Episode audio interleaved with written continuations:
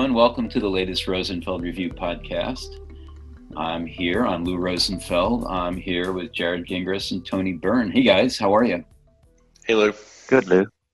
Good to have you on the podcast today. Uh, we are talking with Tony and Jarrod because they are, among other things, the authors of the newest Rosenfeld media book. It's one of the digital reality checks series. It's the second one and it's called The Right Way to Select Technology Get the Real Story on Finding the Best Fit.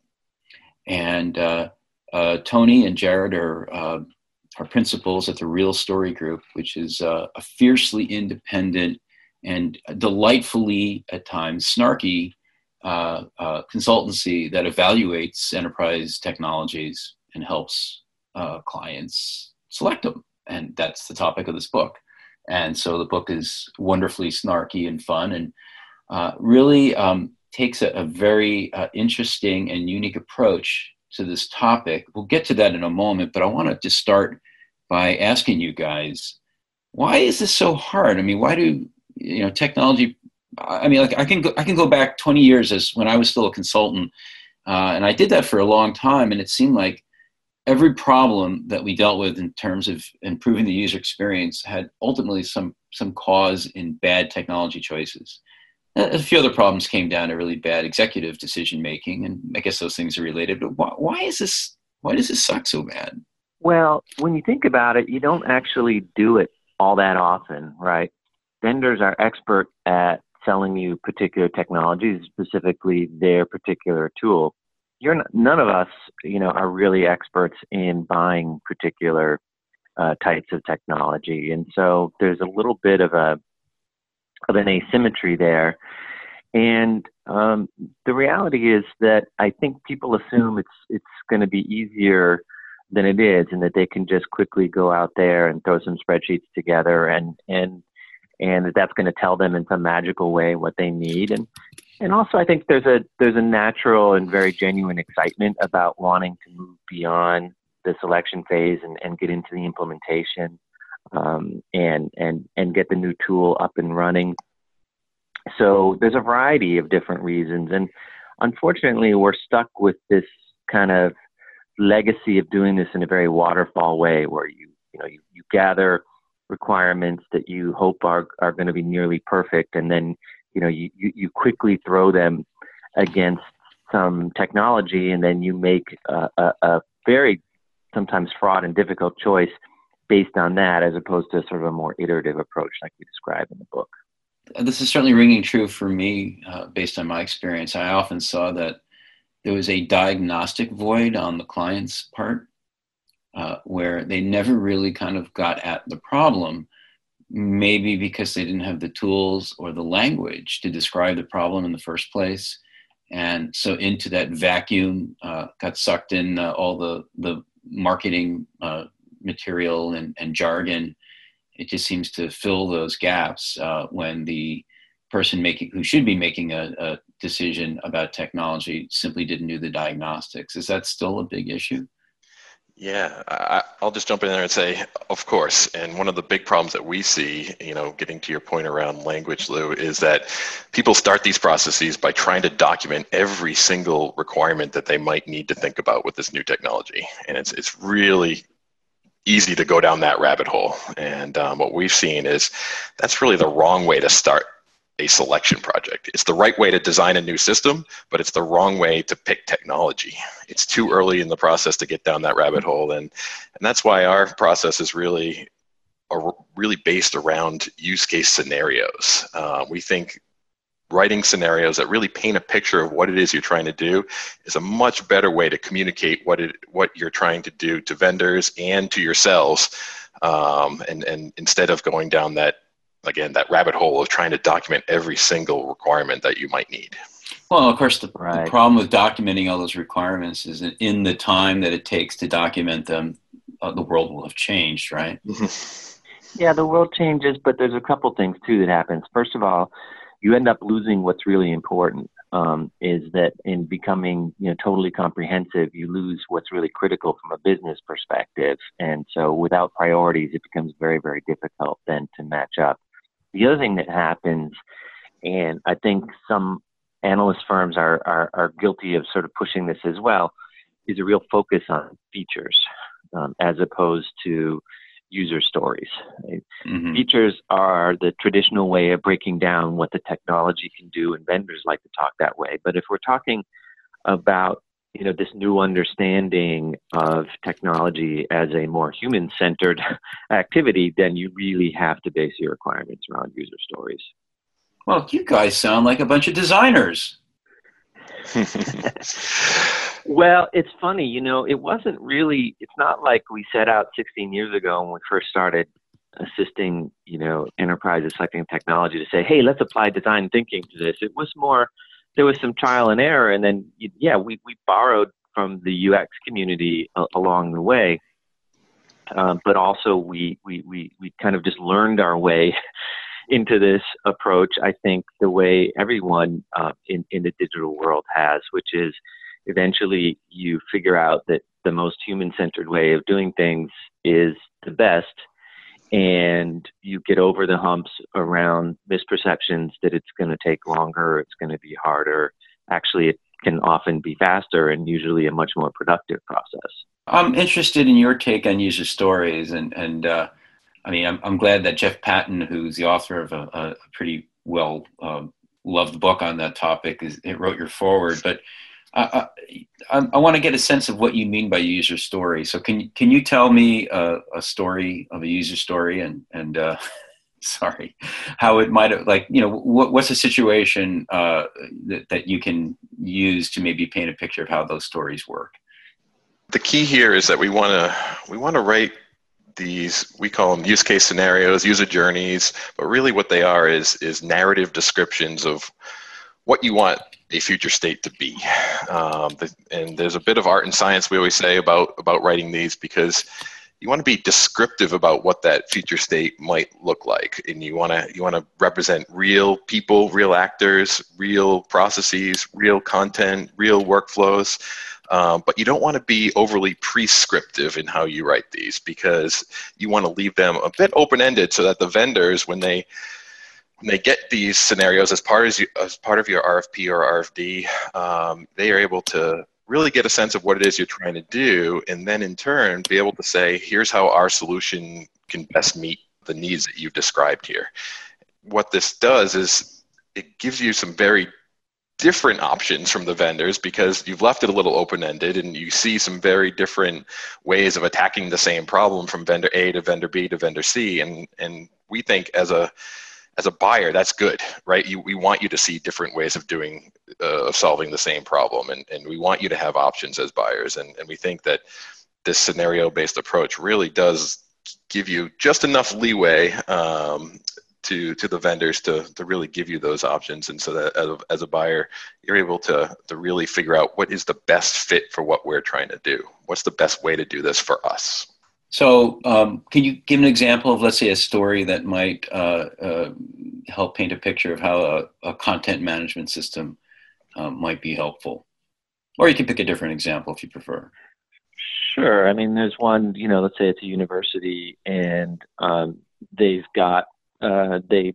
they publish events and they use student um, labor to to publish events into a calendar uh, across campus, and there's different students from different departments who publish this event information into a campus-wide calendar as well as a departmental calendar. So, you know, you have to have uh, a, a, use case for somebody who's only allowed to do one thing. It's a student intern. You don't want them messing around with the website, but they do need to log in and see a screen that just says create new event or edit existing event.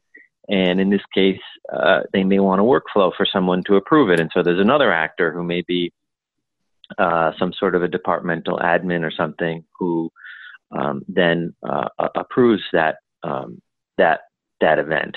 Um, and so they need to see, okay, what does that screen look like? How easy is this? Can I do it? Can I approve it from my phone when I'm on the go? Uh, but then the night before an event, there's a snowstorm and campus gets shut down. So you have to have the capability for somebody, uh, some authorized person who may be out at relatives having dinner and just has their iPad with them to quickly put out some sort of an alert um, some override on the system without any workflow to be able to cancel that event and and and indicate you know that the that the whole you know university has been shut down. So it's a, often a series of stories um, that are woven into a kind of a single narrative around, in this case, managing the digital representation of different events around campus. The key here is to make it as real as possible, right? You want to make the the environment as real as possible. You want to mimic the the the actors and the and the their day-to-day tasks as real as possible because the worst thing you can do is is when you go about these processes these selection processes and we see it all the time the worst thing you can do is just allow these vendors to come in and give the same canned slick demo that they give to everyone else because it, well, it always looks good. Right? That's what I was going to ask. Is like so you you present these stories. Uh, you know, I read your book and uh, I've gone through your process, and I'm I'm now interacting with potential vendors. Am I going to find uh, the detritus of their exploded heads all over my uh, my conference table? Or uh, do some of them actually say, oh, well, this is refreshing. I can actually engage with my customers and, and think about how my tool might be able to help them? believe it or not, most of the vendors, when really pushed, they actually like this approach, this scenario based approach. Because if you think about it, no one likes to get that RFP to come across their email, across their desk. That's just that again that laundry list of hundreds if not thousands of requirements and then you're trying to read through those and trying to figure out what is this what is this potential client trying to do you know they're trying to make sense of it too so to be able to write it in a really descriptive way, make it real, and it really does allow them to translate it and make make sure it's a good fit for their uh, for their technology, and hopefully come back with a solution that really does meet the needs that you've that you've painted there. Well, that's great. I mean, that's that humanizes the entire procurement process potentially, and not to mention leading to a better outcome.